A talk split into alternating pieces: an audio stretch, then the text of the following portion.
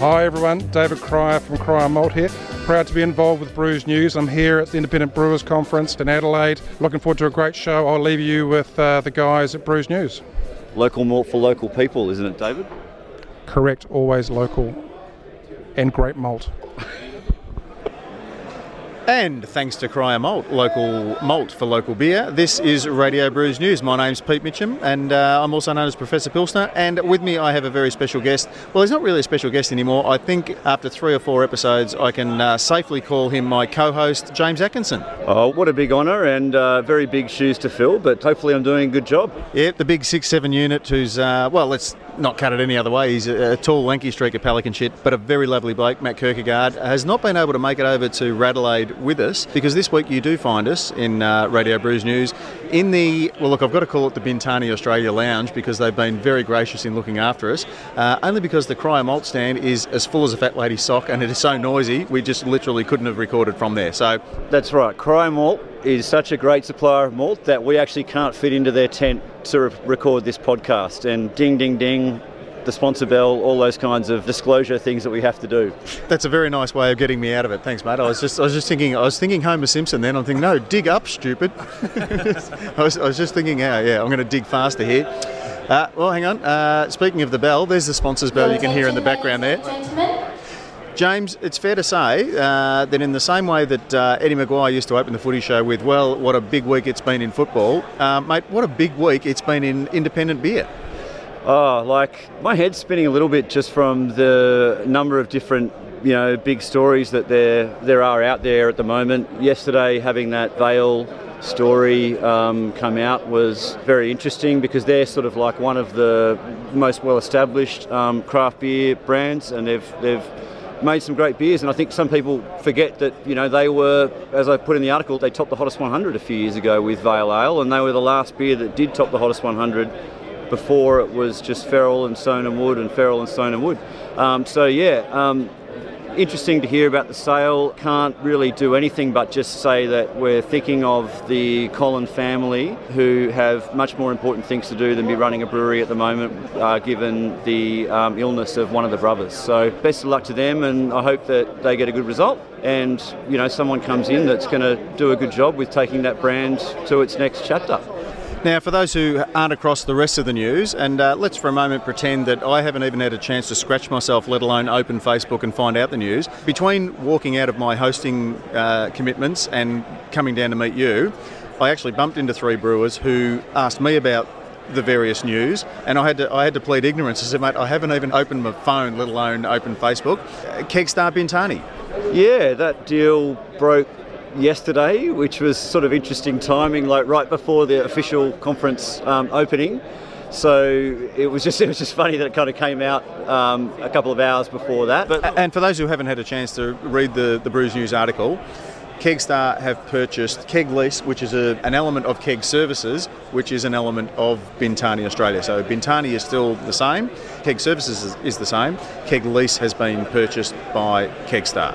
Yeah, and I think really all to say, all there is to say about that is that um, you know Kegstar has recognised that there is a certain market segment that want to be able to do things like brand their kegs, um, and I mean it's just a really obvious synergy that they would have with the keg lease business. And Bintani started out as an ingredients business, and, and now they can go back and focus on that. So it just, I mean, it just makes sense that um, that those that, that whole tie-up makes sense. Yeah. And, and look, it will create a great story because the way that this has happened, the background to this, you wouldn't find in too many other industries. It really does highlight the collegiate nature, the if I win and you win, we all win kind of mentality that I think we don't see in some other in some other industries.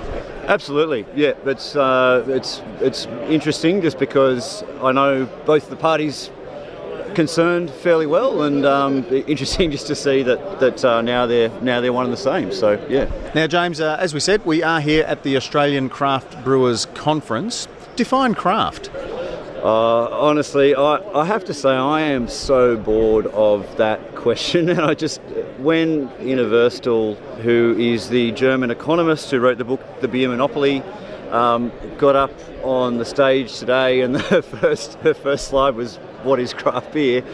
I just thought, God, haven't we actually moved past this? Like, the association's not using the word anymore. The deal's done. It is what it is. Are, are we really going to have? To, am I really going to have to sit through another presentation on on that topic. James, I did set up that juicy lob by way of making it easy for you to then, uh, you know, spike to the, the back court and segue into uh, an interview that you did with Dr. Ina Verstl. Yeah, well, I mean, Charlie Bamforth is obviously doing uh, a special event with us in Brisbane. Um, we won't, we don't have the same access to Ina, so I thought it would be good just to catch her for a few minutes and have a good chat. So I began by asking Ina Verstl, for those Radio Brews News listeners who weren't lucky enough to be there this morning, what was her key message that she wanted to tell the independent brewers in the room? Ina Verstl, thanks very much for joining us on Radio Brews News. Thank you for having me. Two very different presentations that we heard this morning from yourself and uh, Charlie Bamforth. What do you think delegates should have taken out of this morning? that uh, beer is a very special product indeed, and uh, that in the present climate and the debates over what is craft beer and what is not craft beer, the desire to maintain something that is called the Brotherhood of Brewers still rings very strongly. I think that was the message that was supposed to have come across this morning. That was sort of the message more of Charlie's presentation of yours, which you tended to be emphasising that independence and ownership really does matter.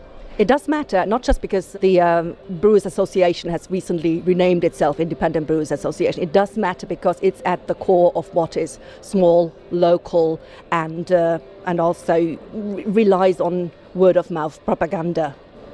So you think it was, you know, the right decision for um, the association to go in the direction that it has? Yes, to outsiders or observers like myself, it has always been obvious that ownership matters.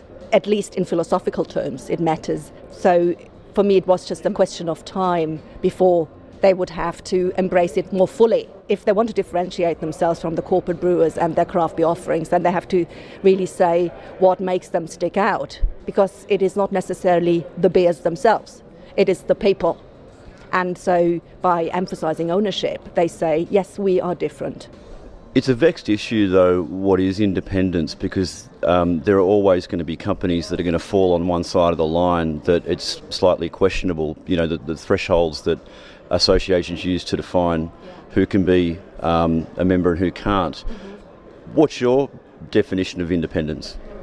Um, independence to me means means ownership, full stop. Private ownership. Now, um, there is some debate over to what extent you are still privately owned if someone else has a stake in you. And, uh, and I think this is uh, a technicality, really, because uh, whether it's private equity or, or bankers or second mortgage lenders or whatever money people actually employ to set up a brewery, there is always going to be outside influence. The question is just to what extent can you, can you feel those demands and, and still maintain your independence?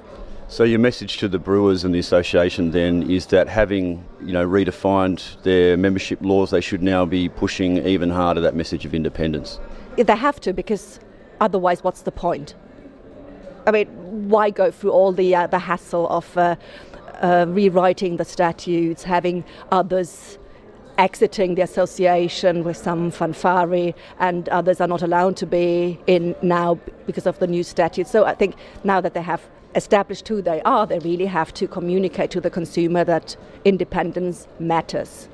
You mentioned um, in your presentation some of the growth that's been achieved or the penetration of craft beer in particular markets in the US. Um, you said that it was problematic for the Australian sector to be considering getting to that same level of penetration that we've seen in Portland. Can you elaborate on why it's problematic? Because it would mean that uh, you kind of uh, overhaul your whole taxation, distribution, etc. systems. That's what I mean by, by problematic, because it would be super challenging to get there, and I'd say it's, it's impossible. Because uh, the three tier system, although it, it smacks of prohibition, was actually quite conducive to the growth of craft beer in the US. And your distribution opportunities are not conducive to the growth of craft beer here. Can you just elaborate more though on, on, on specifically why the taxation system in Australia prevents such growth from happening, and also same with distribution as well? It's not just um, the taxation uh, distribution. I think it's even more of an obstacle because it it means that you deal with two supermarket chains, and and their liquor stores. It's the choice between a rock and a hard stone. Not conducive and not easy to actually negotiate your way around. Also, the on trade is, is fairly small in terms of numbers. You only have 6,000 outlets where you can actually sell alcohol. That's a bit more than, than London has. So everybody is clamoring for those taps. So the competition is intense, and uh, not everybody is willing, not all the publicans or the retailers are willing to take on craft because they think it's a risky business because um, will the consumer want it? Because also they know what is happening in the US, where a year ago the, the Saison style was growing incredibly quickly, and last year it nosedived. So, how can you actually build purchasing decisions that are usually one year in advance on such a fluctuating market? So, uh, taxation is, a, is another obstacle in the sense that all the styles that we in the rest of the world associate with craft are basically non existent here because anybody who would dare brew these high alcohol beers would price him or herself out of the market because he would have to charge probably $15 for a glass. Now, how many Australian consumers would be prepared to pay $15 for a beer?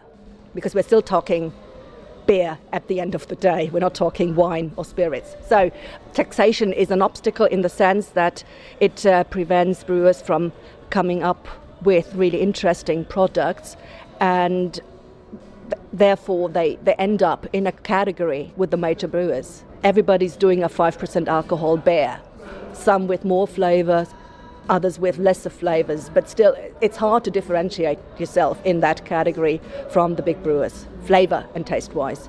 And um, the trouble is also that the, uh, the costs that craft brewers have are much higher per hectoliter or per barrel than what the big brewers can achieve.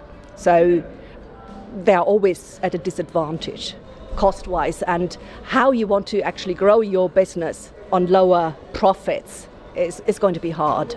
So if craft beer were to go the way of, of Portland, then uh, craft brewers would really have to, to bring out the, the big PR bazookas and, uh, and uh, say all the uh, the major brewers are really evil and consumers. You have to really make political choices and buy us buy us buy us buy us. And i mean that's not very friendly is it? That's why i say it's problematic. We don't really want to go the full works. I think that's that's a good note to leave it on. Ina thanks so much for joining us. Thank you. Thank you for asking me james. No worries that was Ina. Yeah, very interesting. And um, I must admit, for those who weren't here, we'll just set it up by way of saying that it's fair to say Charlie Bamforth, Professor Charlie Bamforth, didn't miss this morning. Um, he's an equal opportunity offender, and he managed to have a, a bit of a sideways swipe at just about everyone, um, in particular the Germans. So it was good to see that uh, Ina uh, dispelled the myth that Germans don't have a sense of humour by staying in the room um, and giving Charlie a, a, bit back as well. So it was it was really good. I thought her chat was interesting, not in that it answered any questions in particular, but it certainly posed a lot of questions. It, it certainly did pose a lot of questions, and uh, yeah, probably a lot more questions than it answered, if I'm going to be honest. Um, and I mean, Charlie's speech was just so fantastic. Like, he is such a great speaker, and I mean, I really think that he could almost be a stand-up comedian if he really wanted to just focus on that one element of his speaking. I mean, he is just a genuinely dryly funny man. Um, and I thought that his speech was sort of actually posted earlier on equal parts inspiring, insightful, funny, yeah, thought provoking, um, you know, a bit kind of acerbic in some cases. So, yeah, it was fantastic. And Ina's was very different, just another different perspective on the beer industry. Um, but obviously, this week as well, we've just wrapped up on the judging at the Craft Beer Awards, as it's probably, I would assume, going to be known for the last year out of four. Um, Prof, you were running the stewarding at the awards. How was that? Yeah, very interesting. Um, and, and, and, look, I'm in that blessed position um, where I know what beers are going out. and I can kind of hover around a table and, and listen to the feedback, get a bit of a feel for what the judges are, uh, are saying, being the only one in the room who knows what that particular beer is. Um, uh, we're going to have a chat at some point to Richard Watkins, hopefully, and catch up with him. And I know he has some very uh, interesting views on, on um, I guess, the overall quality and, and the future of the Australian craft beer industry as, as they relate to the awards. I certainly get a, anecdotally at least, feel that the overall quality has improved, but I think we do certainly face some some challenges. We are certainly getting very good at running awards. Um, I go back to my first AIBA experience as a steward, which is going back eight or nine years now, and we get a little bit better every year. Uh, and I think, particularly the uh, international judges, um, that that's reflected in their in their glowing praise of the way we do it. So we've just got to make sure that we um, we keep the integrity, and it's up to the brewers, of course, to up the quality and maintain the quality every year. But certainly, yeah, it was a, a couple of very long days. But uh, look, can't say too much. But uh, tomorrow night will be, uh, I think, a very pleasant evening when the awards are presented. Yeah, and we did manage to track down uh, Richard from BentSpoke, who's been a judge at the awards for the last four years, to ask him his thoughts on the quality of the beers this year versus previous years, as well as Jayne from Two Birds and also Aaron Heary from Gage Roads. Here's what they had to say. Yeah, g'day. I'm Richard Watkins, uh, BentSpoke Brewing Company. Richard, you're one of uh, a few brewers that has judged at every single craft beer awards, so that's four years on the trot. What are the trends that you've seen over that time? Has the quality improved? Yeah, look, I think the quality is slowly improving. Um, there's still some beers with significant major faults um, that don't don't wouldn't it wouldn't have occurred since the beer uh, left the brewery. So you, you do wonder why whether people aren't identifying those faults or um, for some other reason those faults have shown themselves. I think the biggest change this year from last year was the fact that the big breweries that were once upon a time involved in, in the beer awards um, weren't involved, and, and I think that the number of beers that they first of all entered um, also bulked up, you know, the quality of, of, the offering in the, in the competition. I think without those beers this year, whilst I still believe the standard was was high and the amount of medals that were given was probably going to be more than last year, even though those beers weren't in there. There was still a lot of beers on the bottom end, and I think that's something that just the industry needs to really focus on and try and address. Richard, is that partly because we've seen a lot of new players coming into the market uh, who, who perhaps, I guess, want to get in because it's the cool thing to do at the moment and they perhaps don't have the skill? Or is it that they are genuinely keen but just perhaps don't quite have either the skills or the equipment at this stage to lift their game? Yeah, look, I think it's probably a combination of all of that. I think it's um, it's great to see so many people wanting to get into the craft beer market or the independent beer market, as we're now calling it, the indie beer market. But I still think there needs to be, you know, there needs to be a lot of support and a lot of help to people to basic flavour training and, and identifying not only faults in the beer but the reasons behind how those faults came about. And I think that's where we struggle. I remember when I started 20 years ago, it wasn't, it was easy not easy, but it, over time you picked up the faults. You could easily pick up the faults, but identifying how those faults came into your beer was always the harder part, and, and not to and then be able to use that that knowledge and, and then create beer without those faults. And I think that's where we're missing at the moment. I mean, it's not only me, but I'm, I'm certainly one of the only brewers that are singing this song, and that is that I actually don't want to see an excise reduction. In fact, I, would prefer to see an excise increase because what that'll do is it'll actually keep people who are only genuinely interested in in making good quality beer entering the market and not people coming into the market that really think that they can make money from getting into our industry.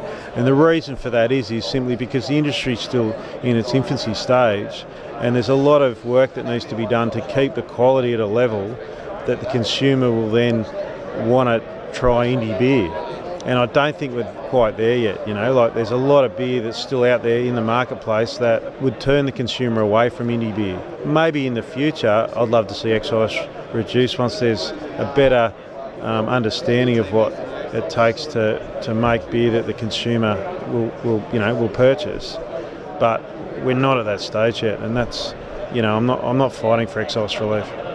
So are you kind of coming from uh, that point of view with the, I guess, the example of the wine industry way back when, when all of a sudden uh, heaps of people were encouraged to come into the industry, not because they wanted to be winemakers, but because they basically had a half a million dollar free hit in, in terms of their uh, excise on their sales. Is it maybe also that it's that coupled with the fact that we now don't, I guess, have access to the big brewers that we that we did have? Is that where your fears are sort of, uh, I guess, based?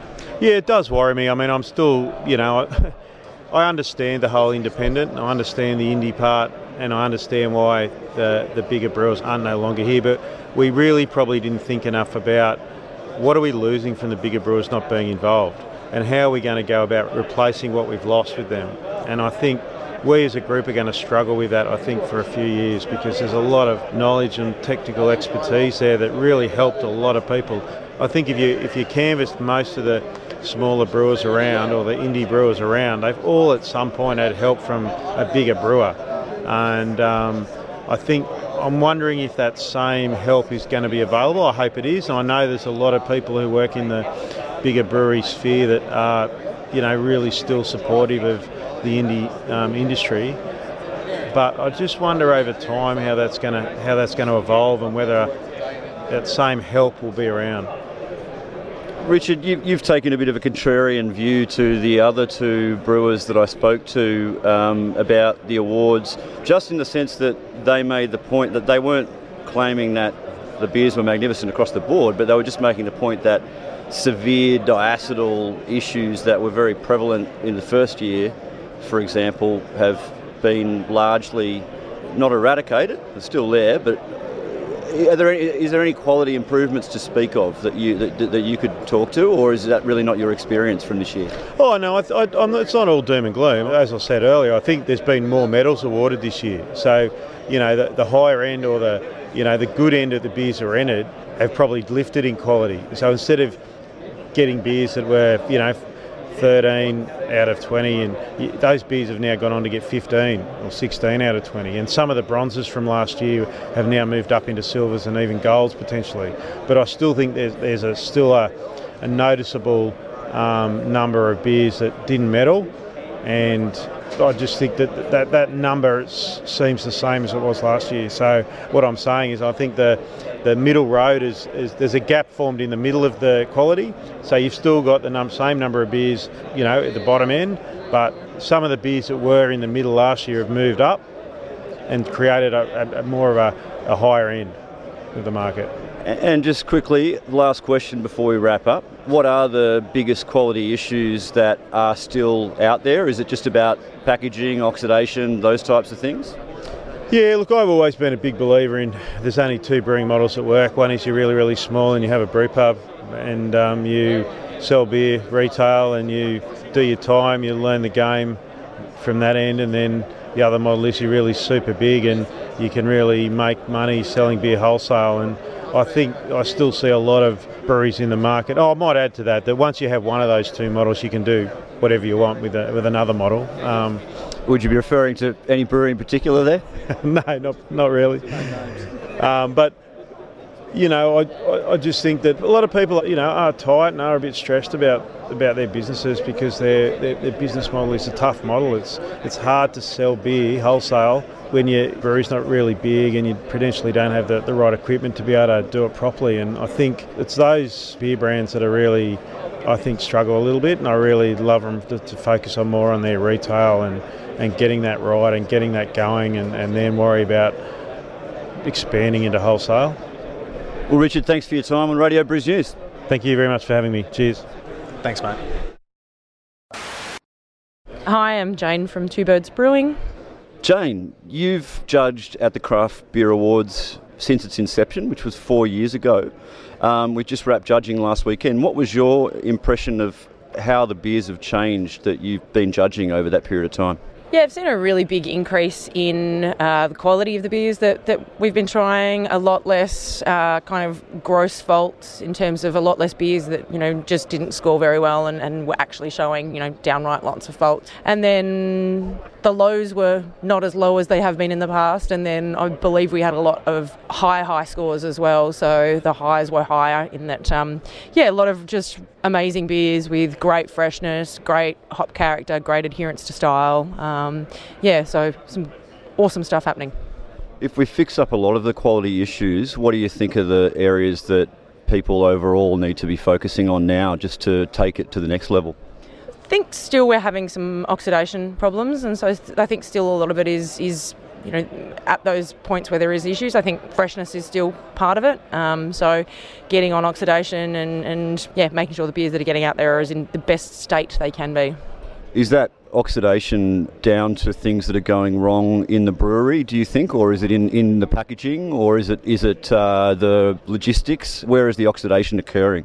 Potentially, I think the oxidation is coming from from packaging, um, and then also just maybe you know beers hanging around longer than they should. Um, so, yeah, potentially just longer shelf lives on things that are out in trade, maybe.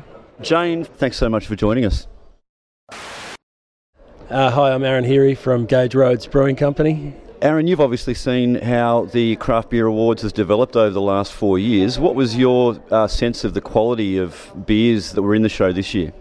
Yeah, the quality of the beer at the show has just improved year on year. Um, I think it's actually uh, this year was the hardest year to judge um, of all years that I've been e- experienced in. Um, the easiest thing to do is to is to knock out the bad beers, um, and that in previous years was you know maybe 30% of the beers were coming through were not great, and so it was a really easy job to go well that's no good, that's no good, oh this one's pretty good, and then you've isolated the best beers down to a, a much smaller bunch. Whereas now the quality across the board is is really high, and it actually makes for a much harder judging experience. And having to uh, concentrate really quite closely on what you're doing over a long period of time. So that's uh, it certainly made our jobs a bit harder. But uh, I think that's great. I think it's a great thing for the industry, and um, and it really shows that it's on the right track. What do you think are the biggest quality issues? Even though it's great the quality's improved, what were the, what are the most common issues that you saw arising in judging? Um, they're, they're quite varied. Um, I I think a lot of the main big technical faults, like your diacetyls, your DMSs, um, these types of things, have become quite infrequent now. People are really switched on to those, and they don't enter beers that have those faults in them. What probably I see as one of the major um, uh, areas was was in balance. So you know, beer has to be balanced, whether or not it's a big IPA or it's a sessionable lager beer. It, it must be in balance with the um, other attributes of the beer. So you know, bitterness that's standing right out is too bitter, that's not backed up by enough malt or maybe um, alcohol sweetness, will leave a beer unbalanced. And, and and likewise, and that's the same thing that we see in a lager beer, an IPA, or a pale ale, or you know even a Hefeweiss. You know, so I think balance is probably the biggest area for improvement as, as opposed to some of the, the more technical faults that we used to see. Attenuation as well, so really letting the beer dry right out. Some of the beers were finishing a bit cloying, maybe oxidization, um, where they st- that early stage oxidization where they start to sweeten up, and that can affect the balance as well. So those are probably the main sort of main sort of areas. But as far as the really big technical issues go, the big technical faults go, I think that's that's actually been been probably the biggest foreseeable change over the four years that I've been involved. Awesome. We'll let you go. Thanks, mate. Thanks. All right, well, I started out by saying that it has been a big week in beer. It's certainly physically and um, mentally for yourself and myself, James. We're going back to last Friday. It's been a very long week, but there's still quite a bit to go. We're only halfway through the conference, and then we've got to back that up with the other bookend to the week, which is the Craft Beer Awards presentation uh, evening, and then we get back to our, our normal jobs. And um, we're, you know, I'm guessing Matt's going to be cracking the whip and getting us to catch up on a, a bit of downtime. Not that we've been having a holiday, but as I say, uh, it, it's a great week for um, for the Australian independent beer scene and for and for beer as a, a, beer as a category in general. So look, what we might do, we might just uh, wind things up now and uh, wish everyone well from Adelaide 2017, and uh, see our listeners back next week. Fantastic, Prof. Uh, couldn't have said it better. Look forward to seeing you next week.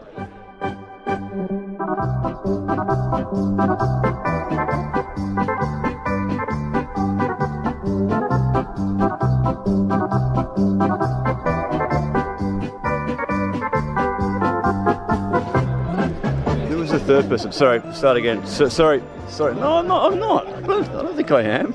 God, I had a million things. So I don't think I'm slurring. no, is, why is this on the tape? And we're out.